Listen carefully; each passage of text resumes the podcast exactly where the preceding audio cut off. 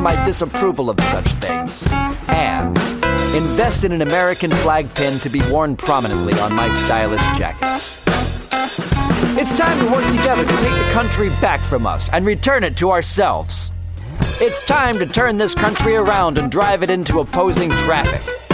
It's time to take a chance on the Chancellor.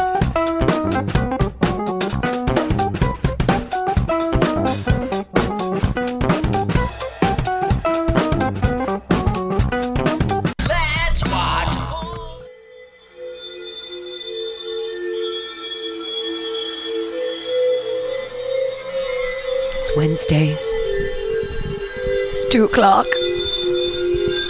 You know what that means? That means it's time. Here on Mutiny Radio.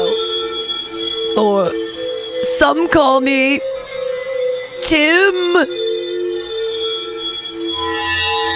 Yay, I finally timed it out right. All right, here we are on Some Call Me Tim, the show where we talk about God and belief and gods, cats, um marijuana, whatever you believe in. Today, a special guest comedian Richard Barney. Hi. Hey, what's going on? I, it, not not much. Just here to talk about uh, Jesus and stuff, or not. You know, whatever. Uh, do you know why the show's called Some Call Me Tim? Yeah, yeah, it's the uh, the Monty Python Holy Grail deal. Yeah, I'm glad that you got that reference. A lot of people are like, "Why?" They're like, "Who's Tim?" Did people call you Tim? I'm like, "No, no, no, no, no, it's Monty Python."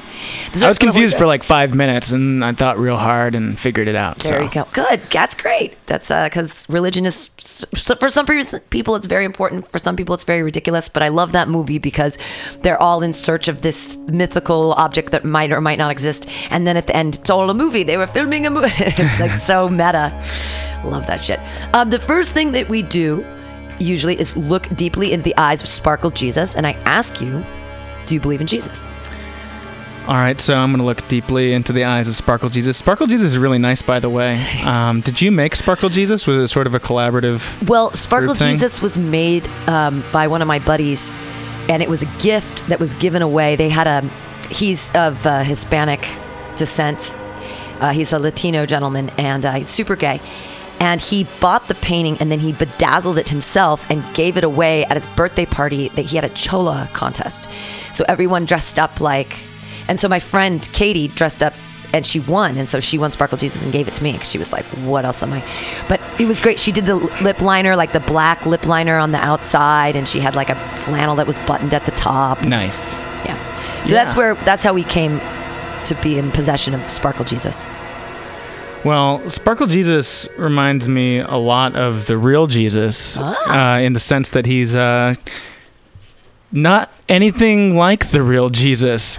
Um, he was just like a dude from Palestine around 4 BC, 0 Right. AD, right? Um, and that's something I've been thinking about a lot lately is like where the idea of God comes from.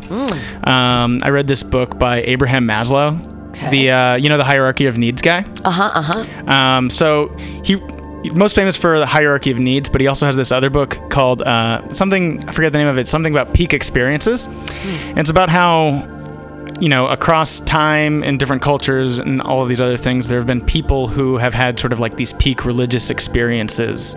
Um, you know, where they like feel like they come into contact with the divine. And so, you know, around the 60s, people were really into this idea because people were getting into psychedelics and all that sort of stuff. So, like, Right. there's like this other way of accessing it. And so, the book is about how psychology shouldn't ignore that. Um, That we create, that we, even without knowing it, we somehow make sense of the world and therefore create gods. Mm, more that like there his sort of hypothesis in the book is that there are certain like people have these peak experiences and science shouldn't just ignore the fact that they exist and the way that people describe them um, throughout time all time has like resulted in religion Sure. right? And so that's an idea that I've kind of thought about for a really, really long time, and it was really exciting to me when I found out that like there was a whole book of like other people have thought about this exact thing. If- Do you do you have you taken acid in the past? I have not. You haven't. I haven't. So the first time I took acid, I remember it very vividly because I saw God, um, but I was like 19, and I was inside a disco ball. Like it was like a disco ball on the outside, except it was like being inside of it, and the but it was like clear. You could still see the world, but it was like being inside of a disco ball, and it was all. And then like I saw this in this huge like refraction in the sky. I was like, "There's that's what God is." It's this, anyways. And so I was like, "Oh, this is great. I've seen God." But I mean, obviously, I was peaking on acid, so of course, like I had some strange like otherworldly right but like I, like the whole the whole like point or, or my thinking and other people's is that like you know you know what a disco ball is because you exist here in america now right Right. like you were familiar with disco balls but if you didn't if you were like an ancient egyptian person or something right like how would you have described that experience you would have Sure. defined it like through your own cultural lens right Right, and if uh, I mean it, it is a lens, but let's like as a. It, would I know what a prism is? Would I know about Right. refraction of light? Would I understand any of that stuff?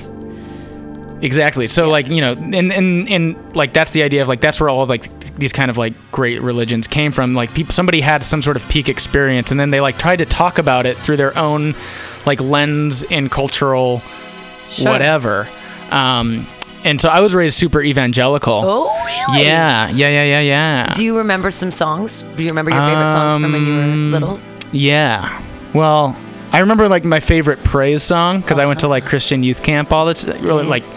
Me too. Uh-huh. Yeah, yeah. Um, it was definitely Wonderful Cross. Are you familiar with that one? It's kind of a deep cut.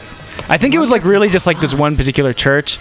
I'm sure it was popular in other like Reformed Presbyterian whatevers. Sure, sure. Um, but yeah, it's the Wonderful Cross. It's basically about how just how bad it was up on the cross and how terrible you are for keeping on sinning. Right. Yeah. I liked um, Our God is an awesome God. He reigns Mm-hmm. from heaven above. Classic Steven Curtis Yeah, Chapman. Hell hell yeah. yeah. Hell yeah. Um, and I also enjoyed um, from when I was really little. Don't build your house on a sandy land. Don't build it too near the shore. I don't know that one. Well, it might be kind of nice, but you'll have to build it twice, so you'll have to build your house once more. You gotta build your house upon a rock. Make a good foundation on a solid spot. I know another version of that song that's not like a. Just the same tune. No, it's a different tune, but like similar concept. I, I, Well, I'm blanking it's on it about right now. it's it's from the um it's from the Beatitudes or whatever, and it's it's the Yeah, yeah. Don't build your you've got to build your house on a rock, and the whole thing with Christianity and Mm-hmm. the same thing. Peter is the rock. Um, but yeah, all those I have.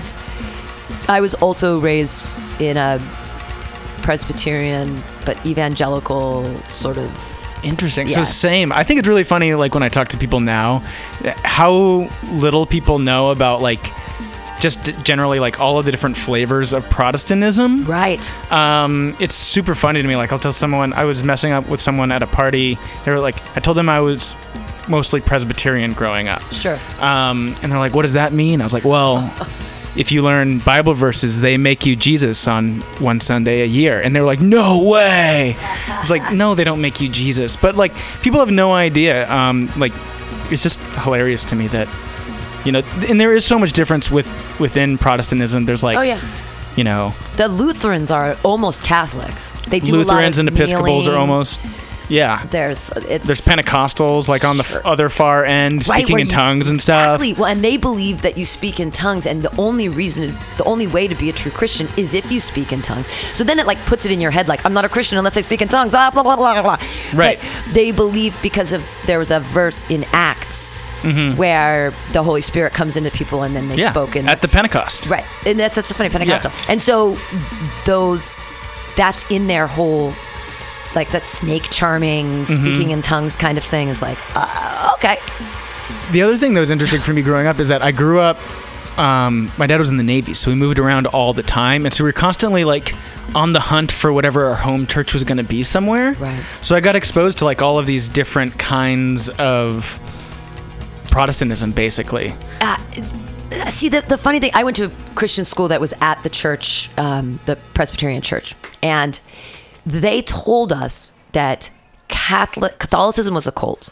They basically taught us that anything other than Presbyterianism is a cult.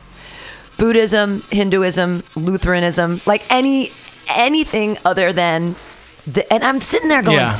wait a minute, you're telling me that we, okay, we're all working with the same book, but we're right and they're wrong. And I had teachers tell me in fifth grade that like my grandma, who was a devout Catholic, was going to hell. And I'm like, I just can't even. Like, really? How how close like we're supposed to be open-minded and yet we're so close-minded that we can't even be open-minded about people that believe the same thing we do because they believe it a little differently. Yeah. Well, I mean, I feel like most of the places I ended up going to church and in school as well um, as a kid, like they didn't throw around the c word cult that often, um, but definitely like there's like this litmus test, which is you know the basic Christian or evangelical Christian thing, which is like as long as you believe that Jesus died for your sins and that He's the Son of God, you're like good You're good. you're good. Um, and but like there are people who are messing up, like the Catholics, big time. That was like Sure. they're they've really screwed it up. um, um, although, and I think growing up, I remember like people talking about Mormonism as being A cult. Yeah, yeah, yeah, yeah, yeah, yeah, yeah. Uh, less so with Catholics. For Catholics, it was like, well, most Catholics aren't real Christians because, but like some some probably are. Yeah. Yeah. Um, and it was like born a, born again thing. Right. And it's more about the like the the like sticking point for like our particular flavor of Christianity was just that like it was more based on like the like works, so like the things that you do or don't do and like you know going to confession and stuff and for Catholics is like it's it's about works and for like us it was more like just grace so But it, yeah, but it like- goes against that's the Ephesians one, which it is by grace you have been saved through faith, and this not of yourselves. It is the grace of God, not by works, so no man can boast. Whoa. It's right there, and yet I know they. I have. Whoa. I have. I Did you do Awanas? no, No. no, no. I know that's like Christian Boy Scouts. It's like right? Christian Boy Scouts without any camping. It's just memorizing Bible verses, like a shitload of Bible verses. We, my, the church, the school I went to was really heavy on Bible memorization. Um, in second grade, you couldn't pass second grade unless you'd memorized 1 Corinthians 13, 1 through 13. You know, love is patient, love is kind, you know, all that stuff. When I was a child, I thought like a child, blah, blah, blah, blah, blah. Now that I'm a man, I've left childish ways behind me. That whole, Yeah. um, 1 Corinthians 13, 1 through 13, very, very often quoted at, um, what is it called? Uh, weddings and the whatnot. Yeah. Um, but in, I remember in sixth grade, you couldn't pass sixth grade unless you, you we had to have the entire Beatitudes memorized, Matthew five, six, and seven, oh wow. and you'd stand up in front of the class and you had to recite three entire chapters of the Bible, just standing up and just. I doing it. remember at some point in time there was some reward for me as a kid where I had to like if I memorized an entire book of the Bible, Whoa! I could get something. And I definitely didn't do it, but I, I remember looking for the shortest Like book of the Bible, or whatever like, it is. um, I think it's like Jude or like Second Timothy or, or one of those like minor epistles. Yeah, yeah, yeah, yeah. I think that there's some in the Old Testament too that are pretty short. Yeah. But- And the Old Testament ones, I mean, I'm I I, I have a whole joke about. Do you do you don't do you do, do any Christian jokes in your? Yeah, I do. I do one about like speaking in tongues.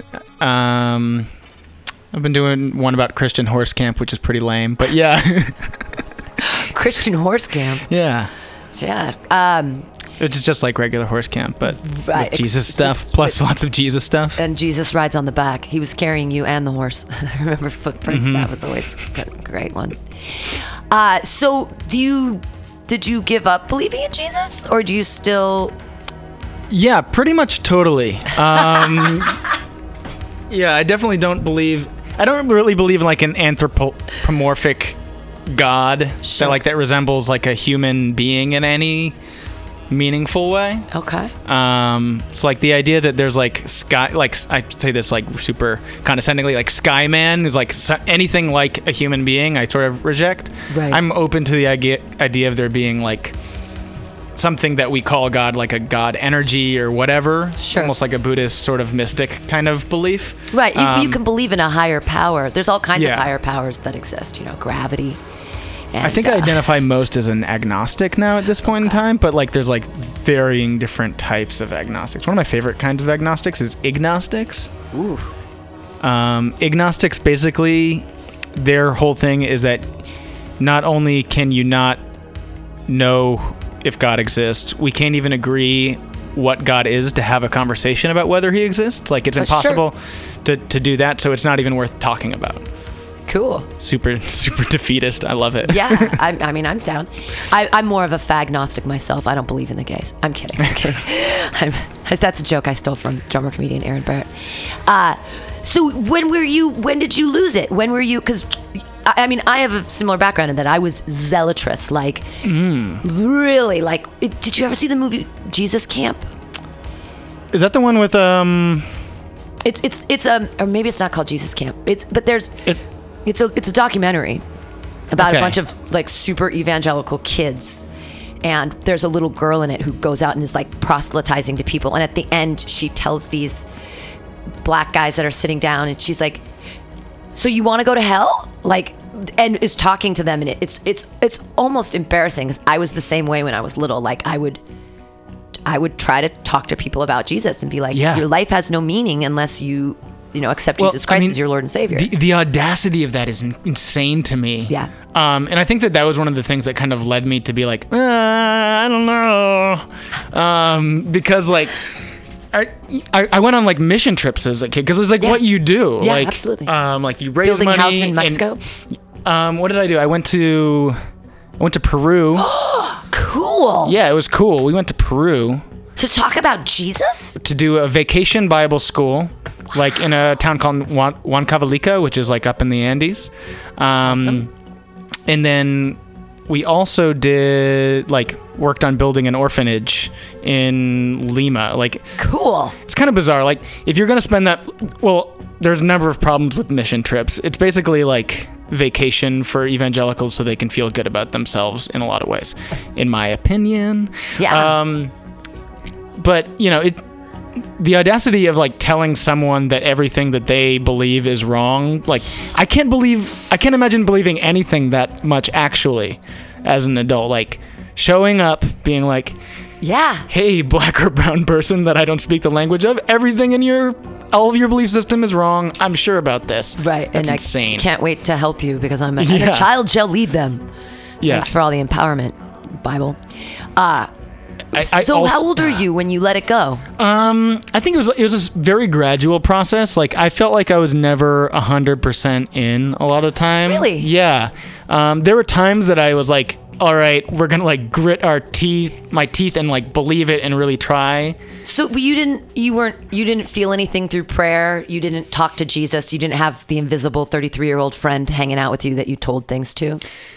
I mean, I would, I would, I would pray.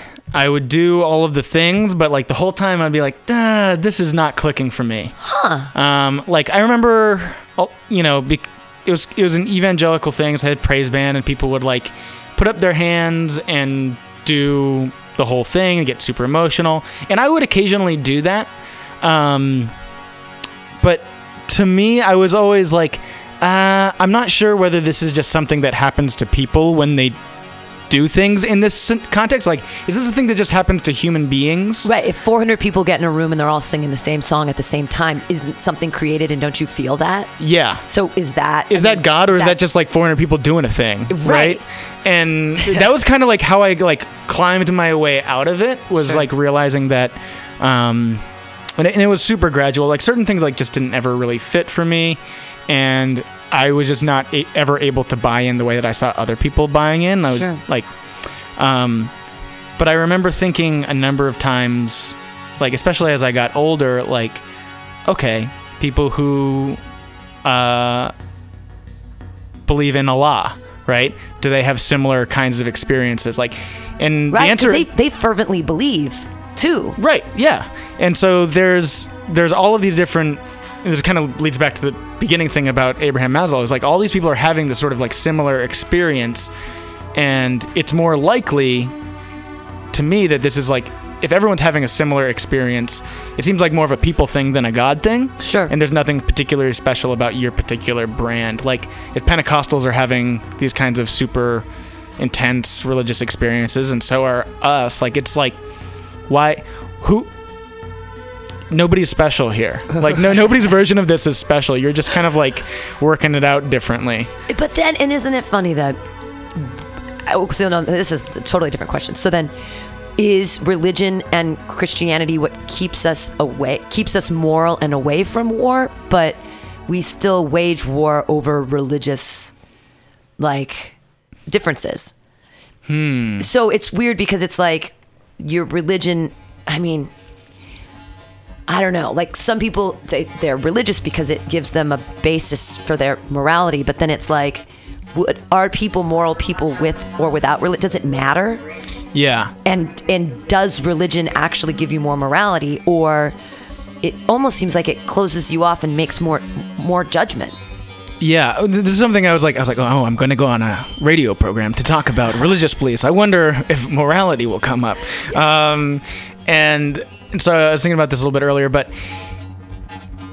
I think that religion isn't particularly helpful at answering any of the actual like difficult ethical quandaries that like we run into.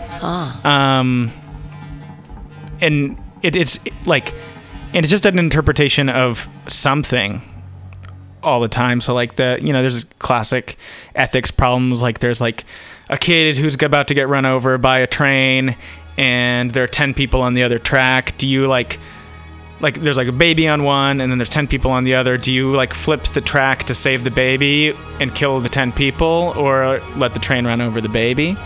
How old are the people?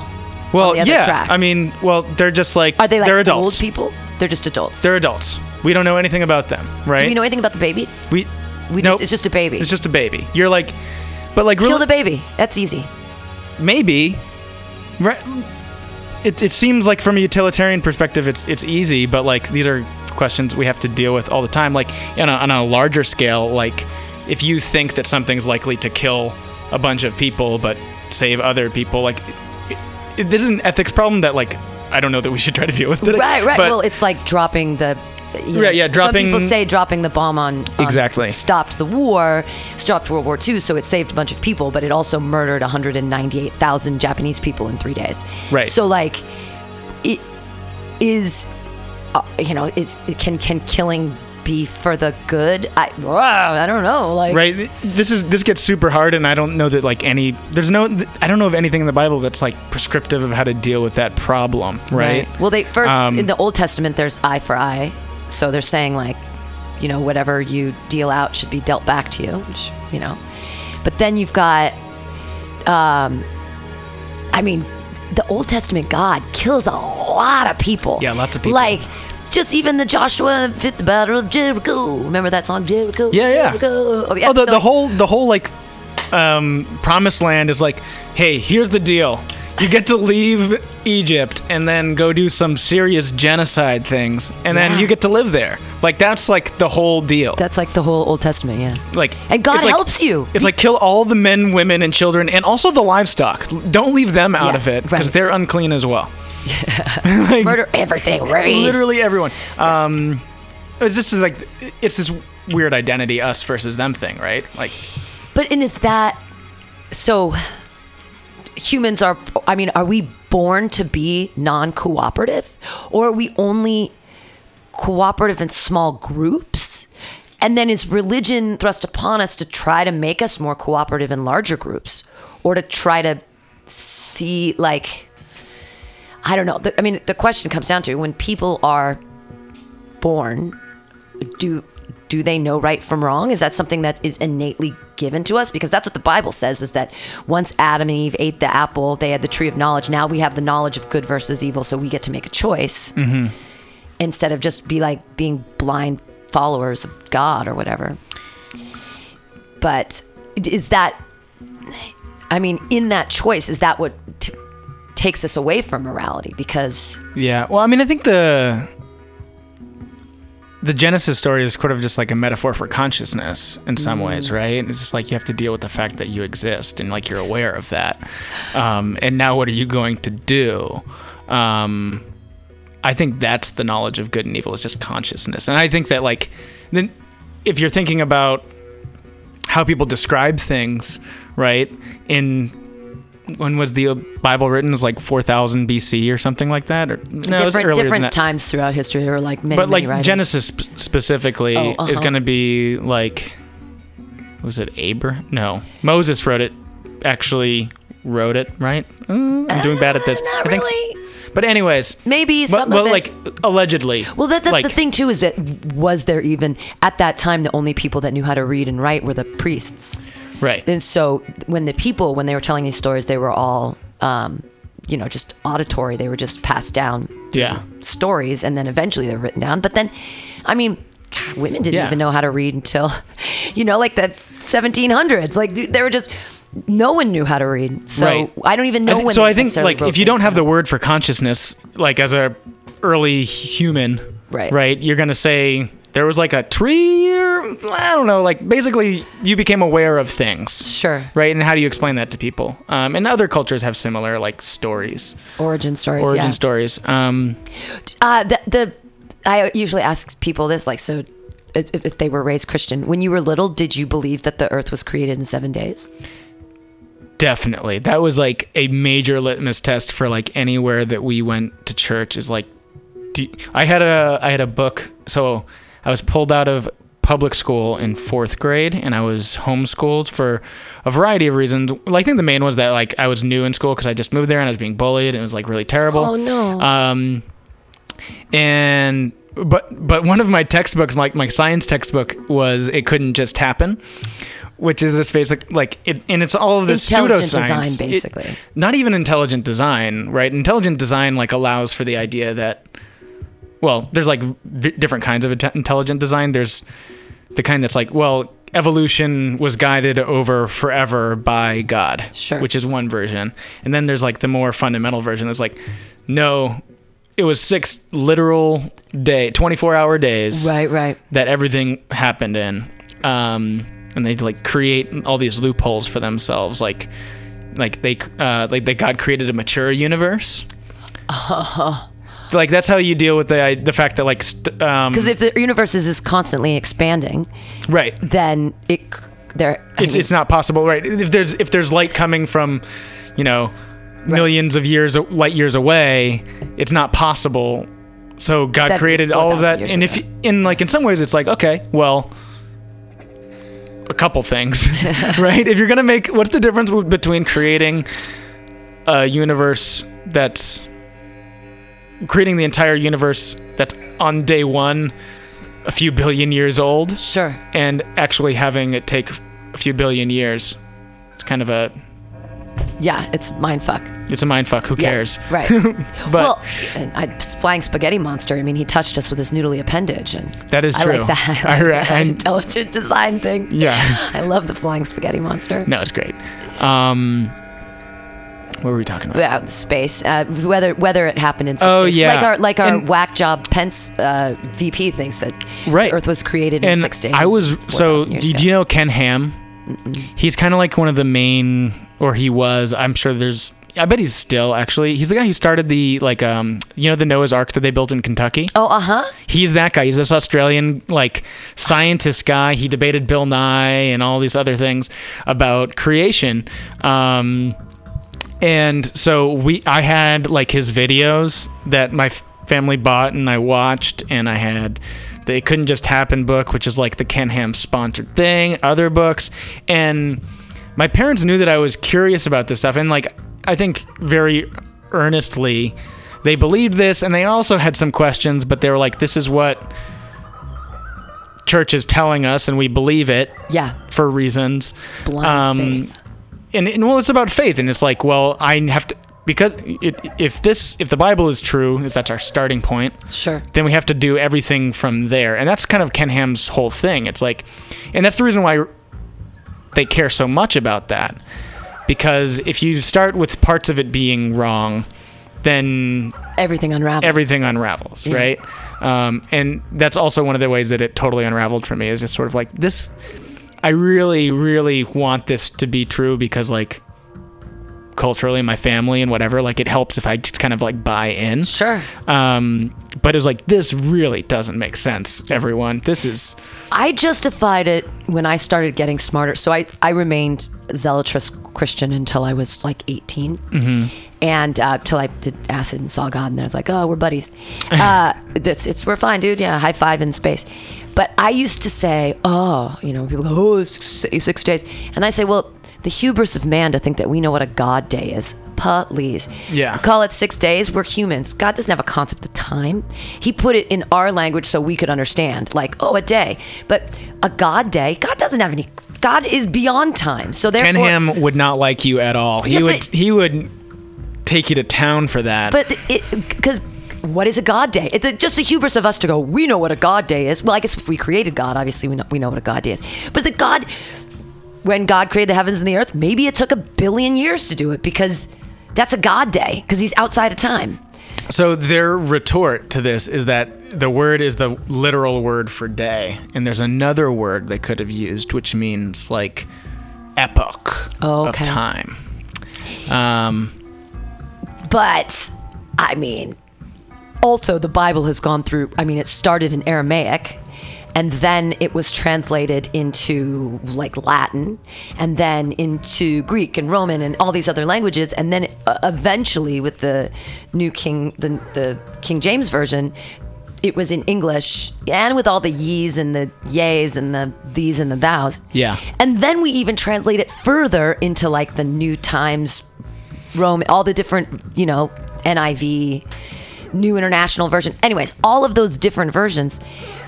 Like, how can it be truth when it's translation? It's like the game of telephone, right? When the little kids Yeah. say around the thing and, and they say, oh, your mom smells like peas. And then it t- comes out to like yeah, something else. I recently different. had this argument with my parents, which was, it was it was about, um, I think it was about gay marriage. Oh, um, specifically. And so I, you know, I was like, well, why is homosexuality a sin according to the Bible? Like because the Bible says so. It's like there's other stuff in the Bible that you don't believe and you don't do, right? Um, and so the, the the next thing I said was like, okay, fine, we'll put that aside. How about let's agree that God literally spoke to somebody and had like let's let's agree that this happened. It was god and everything was taken down word for word. God would still have to talk to that person in their own language to try to tell them all of these things right? Right.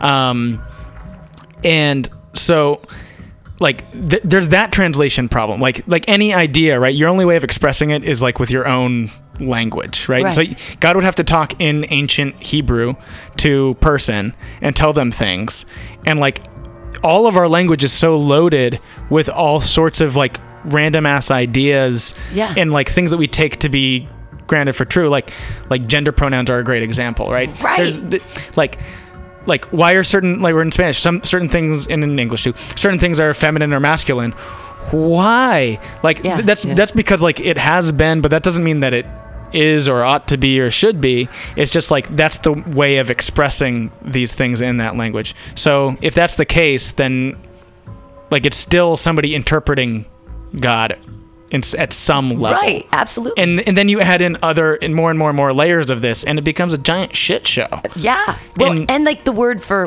when you deal with Greek, there are like the word love has there's like 30 different versions. It's like it's like the Eskimos with ice or snow. Like there's like 42 words for ice and snow or something.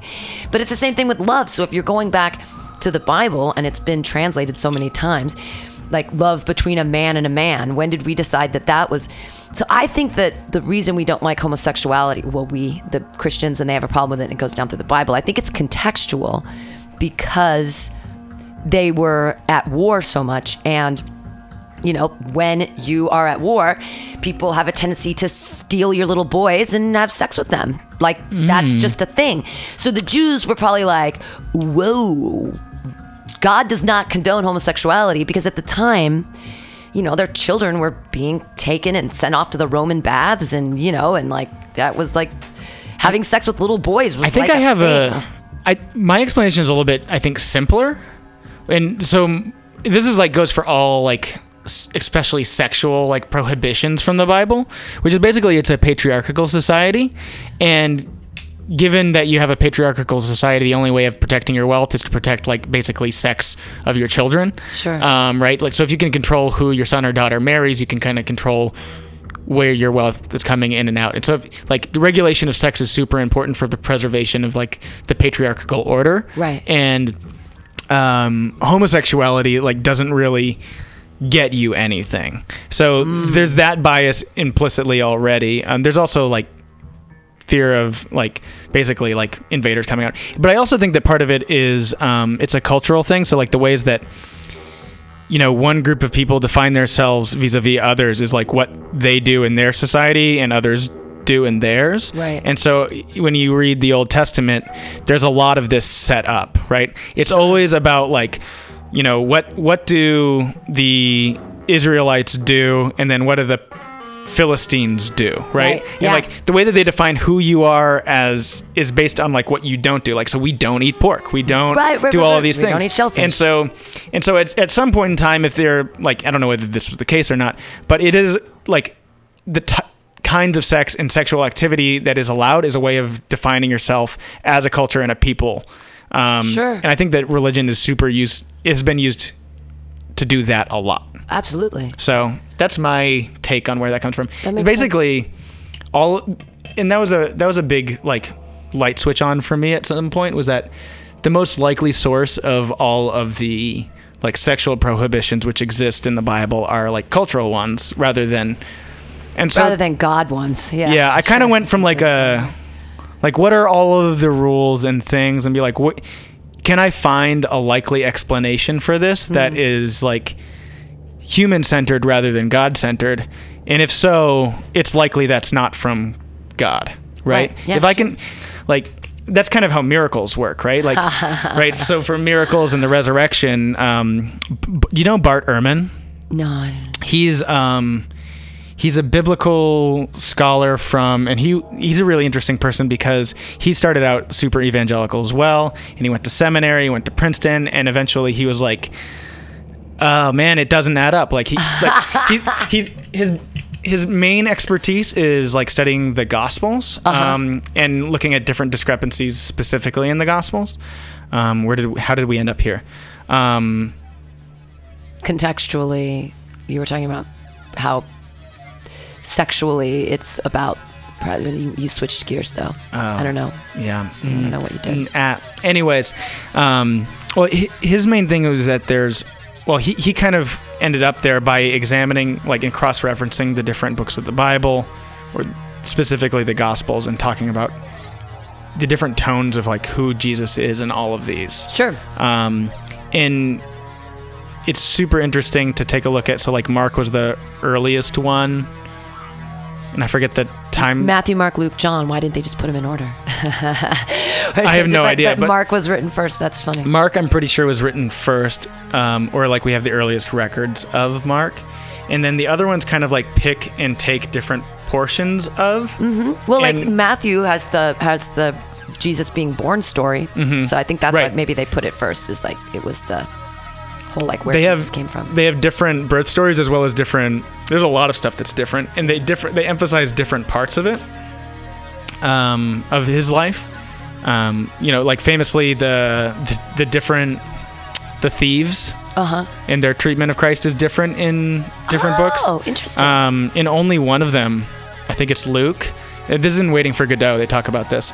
Um, they one. So there's like the bad thief and the thief that's like, oh yeah, you're God. I'm with you. And, and Jesus is like, yeah, you're gonna be with me in heaven today, right? nice. Nice, sweet. Yeah. Um, but in the other one, both both thieves mock him. oh, Yeah. interesting. So there are there's all kinds of There's all kinds of discrepancies. There's like discrepancies in sort of time and all of these different things. and a lot. There were many many books written, but they just chose those ones. And even um, some of them are written by women, and those didn't make it in. So that's interesting. They're Yeah, there's like the Gospel of Thomas, I think, which is like has Jesus as a little kid and he performs like magic tricks and stuff. nice. Yeah. I like that Jesus, money changer, Fun Jesus. funny, fun Jesus, Fun yeah. Jesus. Yeah, I like socialist Jesus. Uh, it's funny because in the book of Acts, it, you you literally see the point where Christianity turns from socialism into fascism. Like there's a so there's a in a it's like the maybe the sixth book of Acts. There's a guy, and so the the, the church says. Everyone has to sell all their land and do everything, and we're going to pool it all together. We're going to be socialists. Mm-hmm. Everybody give us all your money, and we're going to take care of everybody, and we're going to divide it up equally. And Right. this is how the church is going to take care of people. So everybody does that. And then there's this one guy and his wife, and they sell a piece of land, but they're like, we're going to save the money from this. We're not going to give the money to the church. So then Smart. the church, Smart. smart, the church calls him in. So the man comes and they say, hey, did you sell that piece of land? And he lies and he says no. And then they say, God struck him down, and the men carried him out outside. Anyways, he died. God killed him. Yeah, sure Yeah. did. I think the church killed him. But then they bring in the wife. And the same thing. They say, hey, uh, we were asking your husband. We're just checking it out with you. Did you, did you sell the piece of land? She also lies. And God strikes her down. So it's like the moment in the Bible where socialism turns, turns into fascism. It's like happens so quickly.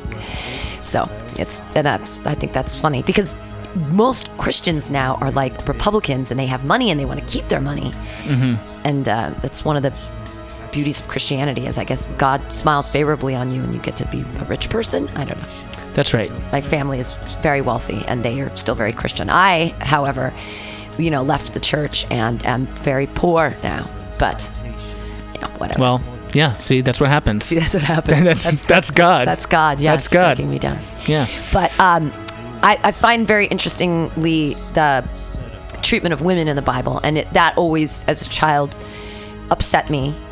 Um, Mm-hmm. And I was like, why are we not dealing in equality? And because it's, I mean, it's easy to see why women aren't equal in society right now because throughout almost every religion we're subjugated in some way Right. um, and the and the Bible is no exception. Esther and Ruth and the lessons. Well, I remember one one of the stories that like most like jumped out at me. I forget which which book of the Old Testament. It might be in Judges, probably in Judges, based on the context of the story. But basically, um, there's all of these people show up at this guy's house, and they're like, "We're gonna kill you," or whatever. Um, or no, we want to have sex with you and everyone inside or whatever. And so he sends out his daughter oh, this or is something. yeah, this is Lot. This No, it's not Lot. Sodom and Gomorrah. No, Nope. because he does that with it's similar, angels. similar, but Yeah. it's a similar story, but it's it's different. And so what he does is he sends out his daughter or something, and so she's raped, and then he cuts up her body and sends into twelve pieces, and sends out one to all of the twelve tribes of Israel to be like, by the way, this happened. And it's like it's insane. It's totally insane. I, I'll have to find it. That- Um, yeah, because that's amazing. Because I thought that Lot was the only one that um, gave his daughters to the because the two angels come down and Right, like- right, right. and all the people knock on the door and they're like, "We want to fuck those god guys." Yeah. that just came here. Who are they? We want to. And he's like, no, no, I'm not gonna let you here. Have my daughters instead. And sends his daughters. Right. That that happens twice. That it's just like, yeah, yeah, yeah fuck my daughter. Yeah, there's there's whatever. definitely another one. I can find it. It's That's amazing. it's it's it's insane. I remember being like, okay, why? Wait, what? And they're like, well, the Old Testament God was different. I was like, he's a he's a psychopath. Yeah, you know- and like, God is vengeful God. um, wow, they do it. They do it twice. They like to rape the women. Uh, the other, the thing that just upset me so much is that you know the Book of Esther is a nice book, and wow, Mm-hmm. she saved the entire Jewish people. Isn't that wonderful? But how did she do it? Was she clever? Was she good at puzzles? Was she a great speaker, an incredible orator? Nay, she had a hot rack and didn't look Jewy. Like the whole book is about how hot she was, and her name was Hadassah, and her uncle Malachi is like, "Girl, you're hot." You should get you should because the queen Vashti got kicked out because she wouldn't parade around naked around the king or whatever and his buddies. So he Classic. sends away Queen Vashti and he basically has a contest for like the hottest girl to be his new wife, and and they're like. Hadassah, change your name to Esther and you're good to go. And she was. She was gorgeous and favored and everything was great because she was so beautiful. And I just hate that so much that there's two books of the Bible about women, Ruth and Esther, and fucking Esther gets to be queen because she's pretty. Like that's the lesson that we get to learn from the Bible is be be pretty. Am, am I wrong that Ruth was also a harlot? No, Ruth was the one who um, listened to her mother-in-law and married the old rich fat dude. She Who am I thinking of at the, in Jericho who like lets them in or Samson's no? That's Delilah. She's bad. She, she's bad. She's very she cuts bad. off his hair. Eaten by dogs. Right. Ah, eaten by dogs. Yeah, she's thrown out of a one. window and then eaten by dogs. Yeah. Which makes sense. That seems that seems was- very plausible. By the way, absolutely plausible. But she was a hero. That's the other thing is it's which side are you on? Because Mm-hmm. Samson, like, why was? What about the whole society that was there that he was trying to take down? Like, what's? which side was? Right, but all that, all the, all the, all the women things. Eaten by dogs. I like that. Uh, no, Ruth was the one. She was from another country, and she and her buddy married Jews, but t- those two guys died. And so, rather than stay in her homeland, she followed her mother-in-law back to Israel. And then um, there was a thing where if your husband dies, you get to marry someone in their family because obviously you need to be taken care of because you're a woman and how would you take care of yourself? So when she has the option of marrying the hot guy, she's like, nah, my mother in law told me to lay at the feet of Boaz for three days in the threshing room, which, whatever. I think laying at the feet of means having some sex or whatever, but in old timey fashion. Uh, because, like, Mary Magdalene washed and dried Jesus' feet with her hair and, like, all that feet stuff, I think that that is a euphemism for fucking. oh, I hadn't really thought about that. But she ends up marrying Boaz because he's a rich fat dude and he's old. And there's a book, there's even there's a verse in the Bible where he says to her, Hey, sweetheart, you're young and pretty. You can marry any of my younger, you know, relatives. Why? Why do you want to be with me? And she was like, Because my mother-in-law told me to. Do you know about Deborah? Deborah, which Deborah was kind of a badass. I think. Like she was a judge, wasn't she? she was one of the judges. Yeah. She was. Yeah. And she like was a warrior. So I'm just trying to come up with one. No, no, that's good. I know. I should. I should do a little spelunking of that and try to change my. no, but in jokes. general, in general, not great. yeah. In general, not great. not just not favorable toward but so it's one of the i'm i'm such a feminist and th- that was one of the main reasons that i sort of turned away from the christian faith because i was like so i'm not good enough? Because i'm a girl? Like i'm pretty smart but am i not One like, of the things that blows my mind is like, so there's specifically, know, what book of the Bible is this in? But it's, you know, wives submit to your husbands, oh uh-huh uh-huh. Right? Um, as the church submits to Christ or something. Mm-hmm. Um, I went to my cousin's wedding, and you know, so there are a number of passages in the Bible which are, are really great.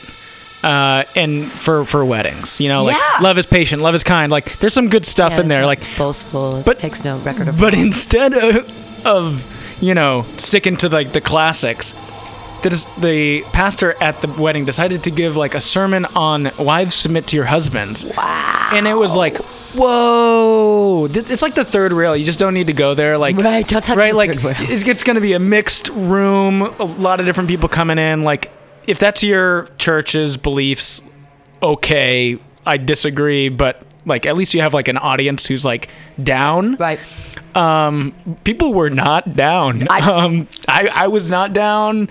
Many of my aunts and uncles were not down. It was like, what the hell is going on? Um, look it up yeah. Uh, yeah, weddings. Ugh. I mean, and that's the thing too. Is like going back to the why can't the gays get married? Well, you know what? It's just a social contract. That's a totally made up thing. It's a total made up thing. It's like it's a strange marriage is such a funny thing because I mean I get it from like back in the day. Like you want to you don't want anyone else to fuck your property. Basically, what it has to do with is women are property, Right. and they're moved. First, they're their father's property, and he has to fucking deal with them. And then he's like, "Okay, take them, take them." So then, but that's the whole thing. Is it's like, I mean, I was married. I never wanted to get married, but my parents sort of were like, "You have to, you have to get married," and, and it made sense because we bought a house. You, I don't. The only reason to get married is if you both have money and you want to buy a house. That's the only. I mean, two people can be together and be happy, and that's fine. But we we put this contract on it, so it's like, don't fuck my property. Yeah. I- it's like, uh, so you don't trust me, or am I not capable of making my own decisions on like how to, you know, not hurt the other person or have fidelity or I don't know. I Yeah. mo- monogamy is weird. Like, I don't know. I love my boyfriend and I don't want to have sex with anybody else, but if I did, I guess we'd have to just talk about it or something because I, I don't, I don't know. I don't understand Yeah. why sexuality and morality are so intertwined. Like, I just don't understand why Yeah. why one has anything to do with the other. Well, I think it, I think a big part of it. I mean, in, in for religion, it's about like control, um, and it's about like at least originally, I think it was about you know patriarchal society and control. In a lot of ways, the state has replaced that in modern life and bestows benefits on married couples because like it's a way of like it's like a vestige of both the patriarchal patriarchal society as well as um, binding people to the state. Ah, binding people to the state. Scary. Uh, this is. I tried to look up the, That- the Bible verse. Ephesians, Ephesians twenty-two. Uh, Ephesians 5, 22 and 23. And here we go. Wives, submit yourselves to your own husbands as you do to the Lord. For the husband is the head of the wife, as Christ is the head of the church, his body, of which he is the Savior. Now, as the church submits to Christ, so also wives should submit to their husbands in everything. And he, he went at a, at a wedding. He was like, He was like, "Yeah, I, I know I have the good ver- I have a good verse for this "Yeah, wedding." Yeah, I got it. yeah. Um, yeah, I but mean, like he, it was interesting to like talk himself into that hole, and then he's like trying to be like, "Hey, but it's okay, just hold on for a minute." Right, because the next passage is the one. 25 is the nice one. Husbands, love your wives just as Right, Christ loved the right, church and gave himself up for her to make her holy, cleansing her by washing with water through the word, and to present her to himself as a radiant church without stain or wrinkle or any other blemish, but holy and blameless. Yeah, because Yeah. women can't do anything for themselves. Uh, Yeah, th- the whole thing is like much more likely to be the result of people trying to make some sense of something in their own cult- cultural context than something from God. Is my main right. point. Yeah. Maybe maybe don't quote me on binding people to state. I need to flesh out that hypothesis. No, no, I like that. I like that hypothesis. Uh, when are you doing comedy next? Um, I don't know. I haven't done. I haven't been doing it as much. Probably like probably do some mics this weekend and then around next week. I don't have any showcases coming up or anything. but- Okay. You're not going to Eagle tonight? No, I've got to. I've got work. I've got to go right back to work after this, Oh, and then um, What do you do? I didn't. I have no idea. um, I'm a statistician. I work in politics. Um, You're a statistician. I'm like a data analytics person in politics, and I try to get, You're like Uh, Cambridge. Ana- Analytical, but for Democrats, but for Democrats. and also fuck them. Yeah. Yeah, Right. Wow. That's a really weird, cool job. You're, it's an interesting were job. you a math major? no, I was a poli sci guy, but I did a lot of math. Wow. So what have you learned about the Democratic Party? Are we are we doomed? No, I like we have like a seventy percent chance of taking back the House this year. Yeah, which that is has good. to happen. Well, that's the Um, only way to just quick get on politics. The only way that we can impeach Trump is if we make Pence into a lame duck, and the only way to do that is to have both the House and the Senate. So, if we impeach Trump, but we have a Republican Controlled Senate. controlled Senate and House, we're fucked. well, we have to have a sixty percent, sixty votes in the in the Senate to actually remove Trump from office if Mm-hmm. articles of impeachment pass the House, for which we'd need a majority. So, in the like, there's almost no chance that we end up with sixty Democrats in the Senate. Mm-hmm. So, we'd have to have people cross over. Um, I don't think any modern presidents have ever been removed. Even Nixon just resigned. So Right, right, right. um, it seems it, it's unlikely that the president will be removed from office. We can still impeach the president, like Clinton was impeached, but he w- was not removed from office. Right. Over and it, over blowjobs. Really? I know Eh, he. It was perjury, technically, Sure. but yeah. Martha Stewart had to go to jail for lying. but Um, the president didn't. Sad face. Poor Martha. Poor Martha. should have should have run for president. Like, Yeah. should honestly should have run for president. She would be great. She Yeah. Can, she can run a company better than better than Trump can. She's never gone bankrupt. Everything she does is is makes It's gold. It's gold. It's gold. She's, she's a golden girl. Uh, so you don't do weekday comedy though. Um, I do. I do. So I, I actually do mostly improv and sketch. Um, so I have a, I have an improv show Endgames? next week. I do it at End Games, um, and then on Basement Party over at Piano Fight. Oh, badass! So tonight I've got like a sketch team meeting, and we're planning for our fall show. But see, that's comedy. Yeah, it's comedy. I just, like immediately thought of stand up because I'm here at Mutiny Radio, but Right, right. Well, and we could do. We've just never done sketch comedy here, but we could do sketch Oh, yeah. comedy here. Why not? If you ever want to do a show here, we're cheap. We're only a hundred bucks oh, nice. for, I might think for about a two that. hour two hour thing, and you can charge whatever you want. You make Two hours is way more than I probably want to put a sketch show on for. Um, right. Is that? Are you a long form or a short form sketch guy? Um, more short forms. Well, well, I guess like sketches are typically short, but long form improv though. Oh, long form improv. See, I improv is so hard because sometimes it's funny and sometimes it's not. Usually it's not. and not. it's okay for it not to be funny, Yeah. but I mean, like, audiences like, it. Most of the time, the point is for it to be funny. Like people can get into like real arty stuff, and there's some of that, but like generally the point is to be funny. Gotcha. In my opinion, there are different views on improv, but Yeah, I, I, I just I'm I'm a writer. I like to write material. I don't, and all that saying yes. Ugh. I got my ass. you can say no. You could say no. Yeah, you can say no. Um, like I, That'd be a I good think, name I think improv that sucks thing. is like just people saying like yes, yes, yes to each other back and forth. Right. Um, like behave like a human being and have a perspective, and you're fine. Um, different theaters teach it a little bit differently, especially like for earlier people. It's all about agreement. Like agree and um, make sure that everybody has a name and know what the relationship and, is yeah. and like all of there's like all these rules um, the annoyance is like a theater in chicago that teaches it completely differently and it's like forget all of those rules like as long as your character and you have a perspective in a thing everything else is going to solve itself Huh.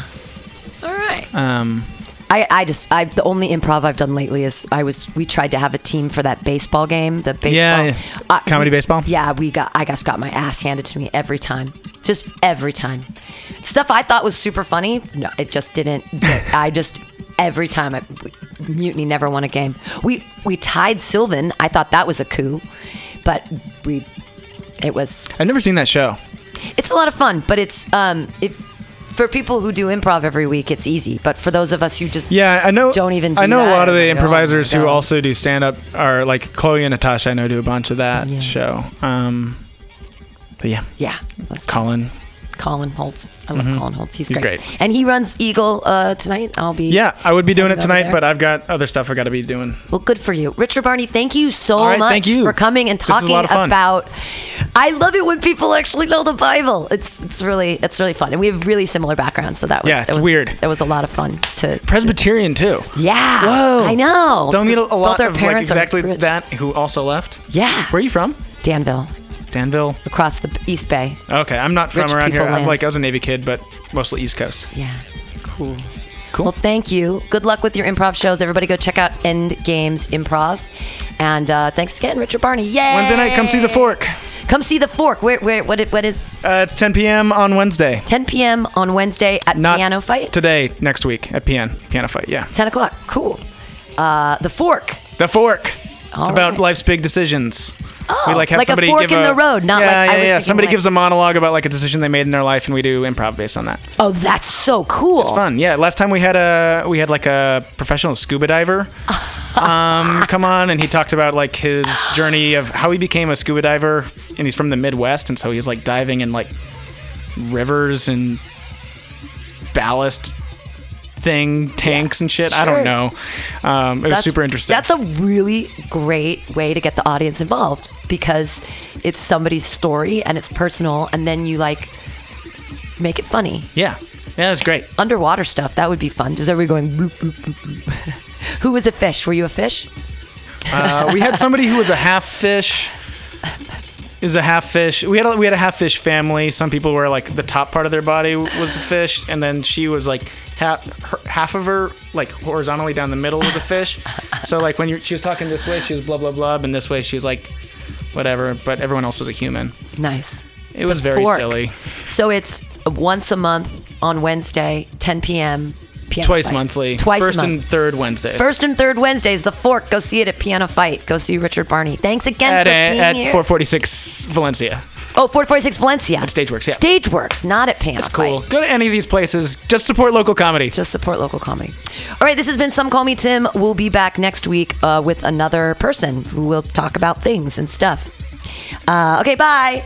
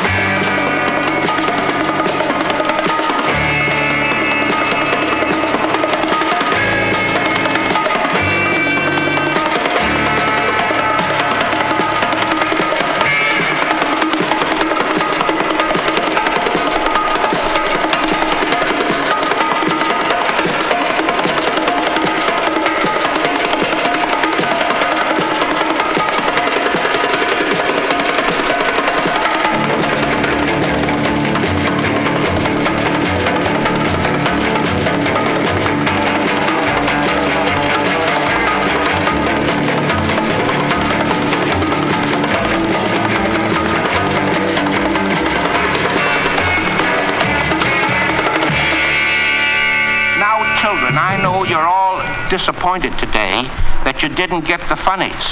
So gather around. Ah, here's Dick Tracy. Let's see what Dick Tracy is doing. Now, get this picture. Here is Wet Wash. The doors of the laundry wagon are open. He's leaning with his back toward the wagon, and he's counting his money. Two, three, four thousand. Now he's getting into the hundreds. Six hundred, seven hundred, eight hundred. And the picture shows a hand of Breathless. She's got hold of that iron pot. Remember the iron pot she took from the Van Hoosens? And crash! She crashes it on his head. Knocked out. Next picture we see Dick Tracy. You know, the fine type of Dick Tracy. He's been a detective so long. And he still has that slender form. Lou Valentine, why do our detectives get fat, I wonder? And say, children, what does it all mean?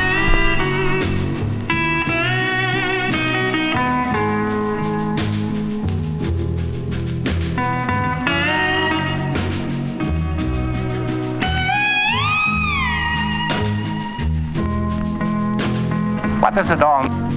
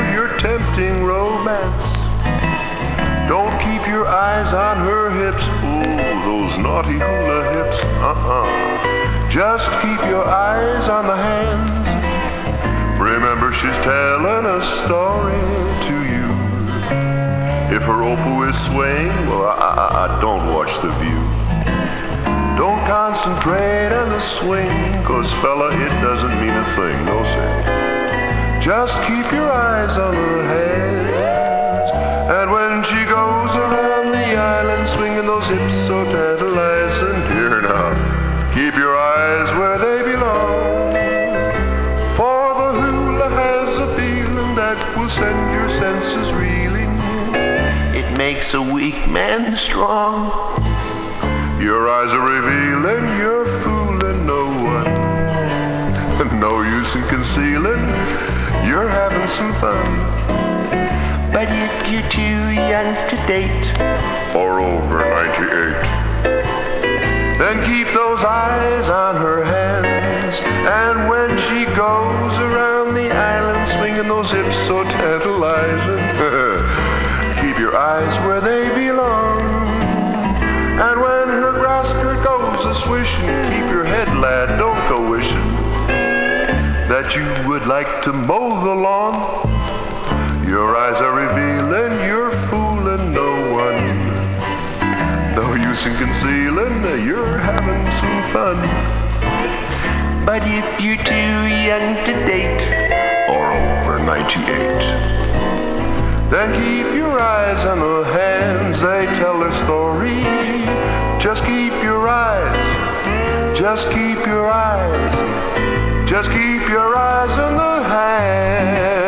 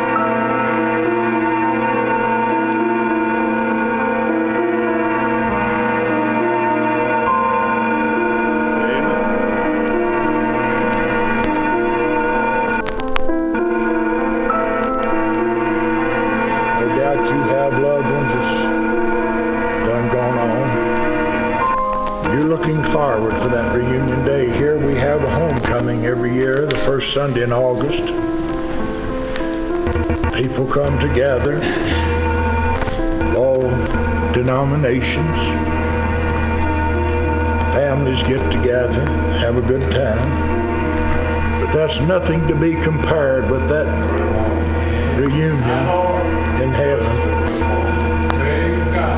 You know how it is when one goes off from home and they stay a long time. And they come back, everybody greets you so, they love you, they hug you. For those that's been gone for years, what a reunion that's going to be meet in the air, and thank God, I believe there'll be some rumbling. I believe there'll be some shouting in the air. Amen. And all of God's people gathered in the air to meet the Lord. Lord. Praise the Lord. Which She wants to sing precious memories. Trust it will be a blessing to you. Rush Man.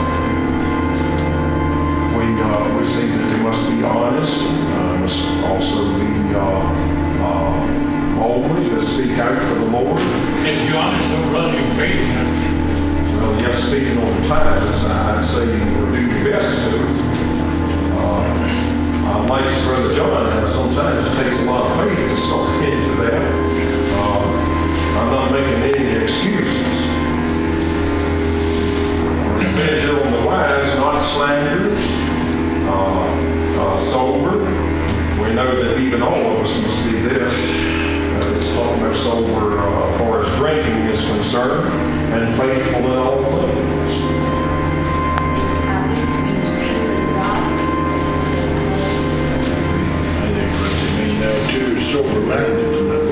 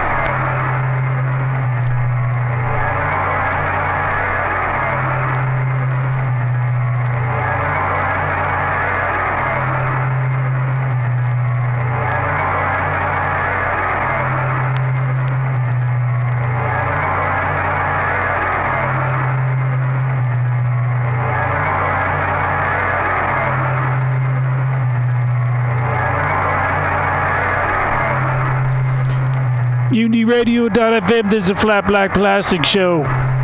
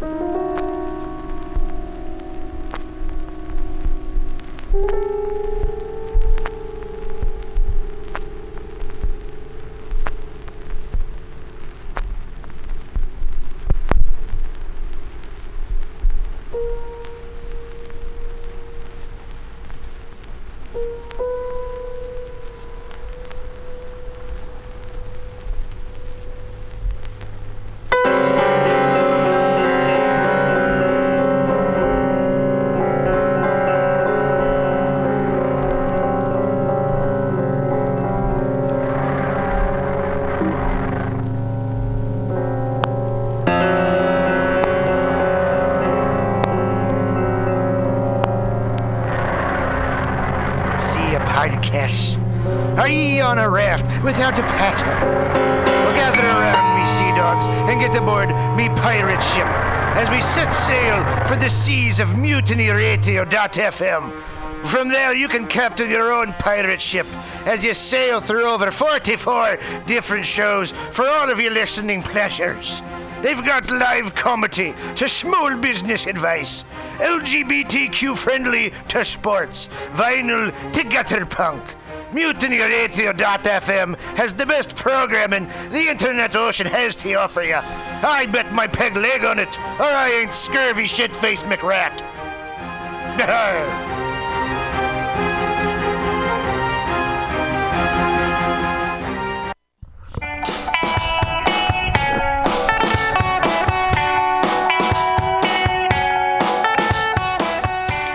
summertime and we're ready to groove in the mission for the sixth annual Noise Pop Block Party. It's free Saturday, August 18th from noon to 6 p.m. with bands Empress of, Jeff Rosenstock, The Marias, The She's, Small Crush, The Total Betties, and more. Come to Mutiny Radio for special programming all afternoon, including live comics, karaoke on the radio for donations, and interviews with main stage bands. Bring your family, friends, neighbors, and dogs on August 18th to benefit Mission Language and Vocational School and celebrate the peak of sunshine. For more info, check out the Noise Pop Block Party website at www.20thstreetblockparty.com.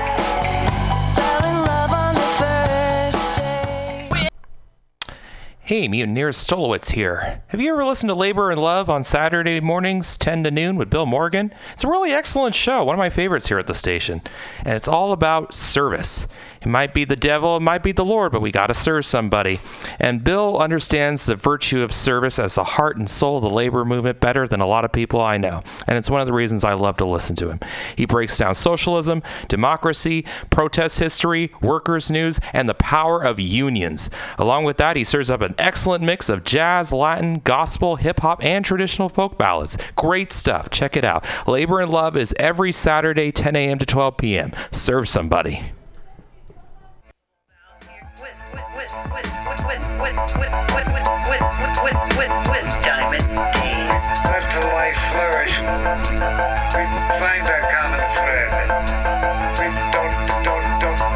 don't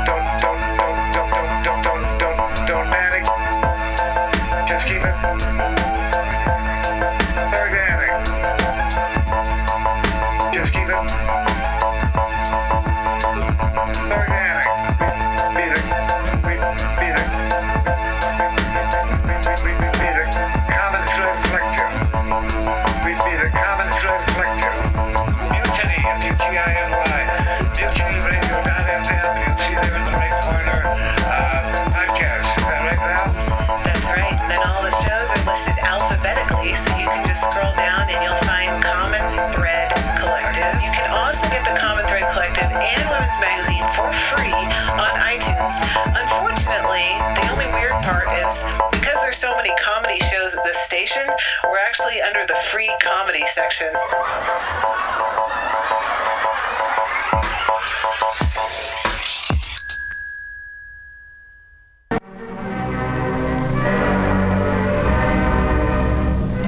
There, my friends out at Mutiny Radio. Chester Cashcock here, giving you my love and regards as well as Moofy's over there. And you know, anytime I go swimming in my vault of rare coins and piles and piles of filthy cash, I can't help but listen to Pamtastic's Comedy Clubhouse every Friday from 8 to 10. They have a fun time at Pamtastic's Deep in the Mission where you can laugh off your tushy every Friday for a mere $10. And $10, I mean, that's what I use to wipe my tushy with, so to wipe it off for it's indubitious.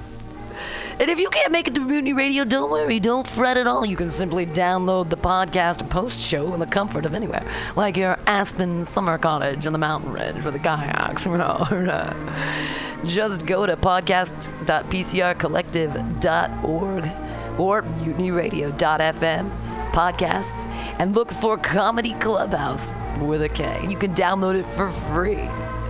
But we'd love to see you every Friday, 8 to 10, down here at Mutiny Radio. Laugh off your tushy and save your life. Because you know what's better than laughter?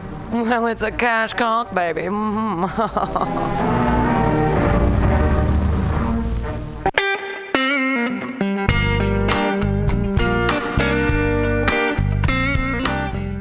Hey guys, how's it going? Pretty great, I'm sure.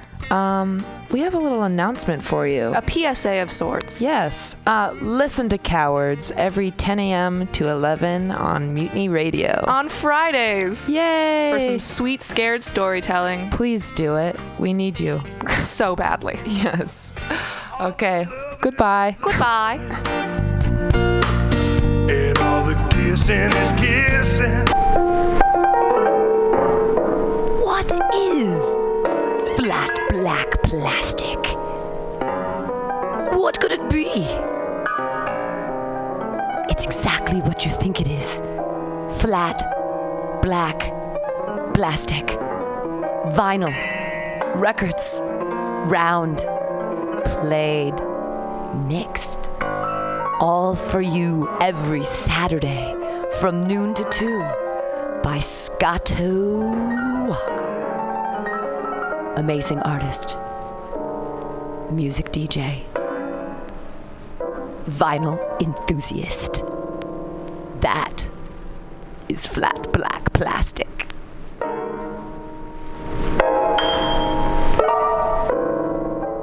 My name is Breakfast, and I'm running for Chancellor of the United States of America.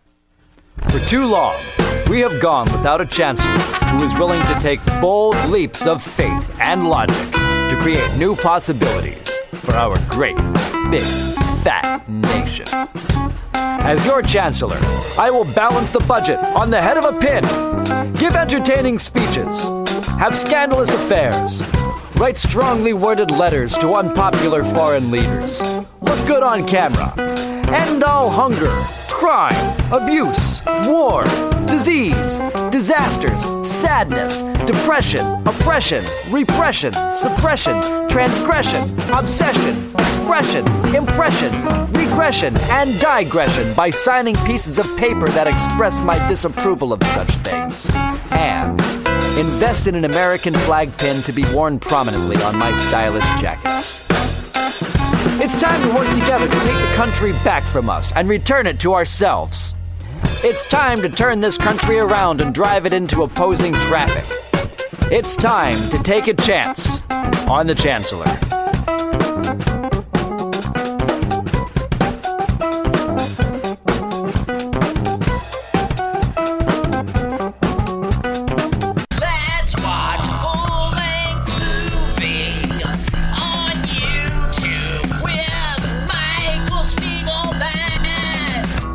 I'm Michael Spiegelman. And I am Carl Not Spiegelman. Join us every Sunday, 2 to 4 p.m. Pacific Standard Time on mutinyradio.fm for Let's watch a full length movie on. YouTube. We watch the best movies that uh, aren't they good? Well, they're chosen by Uh, here's you. his theme song again. Bye. Okay, bye. Watch full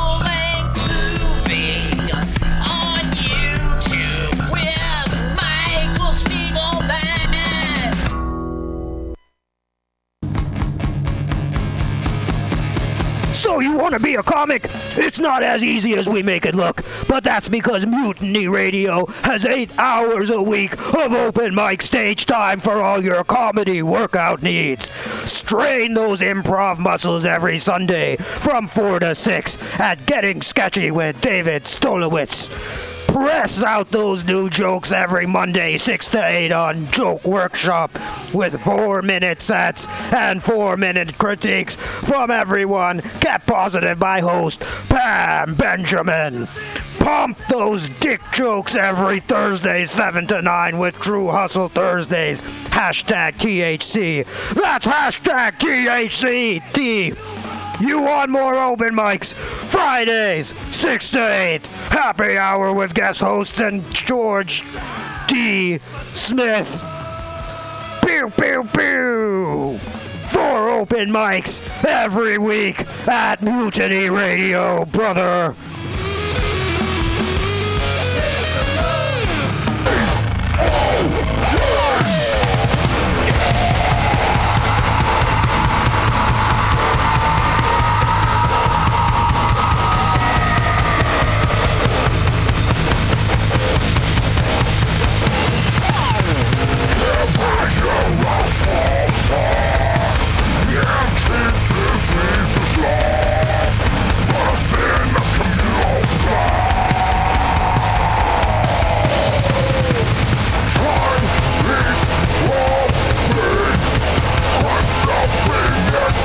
me.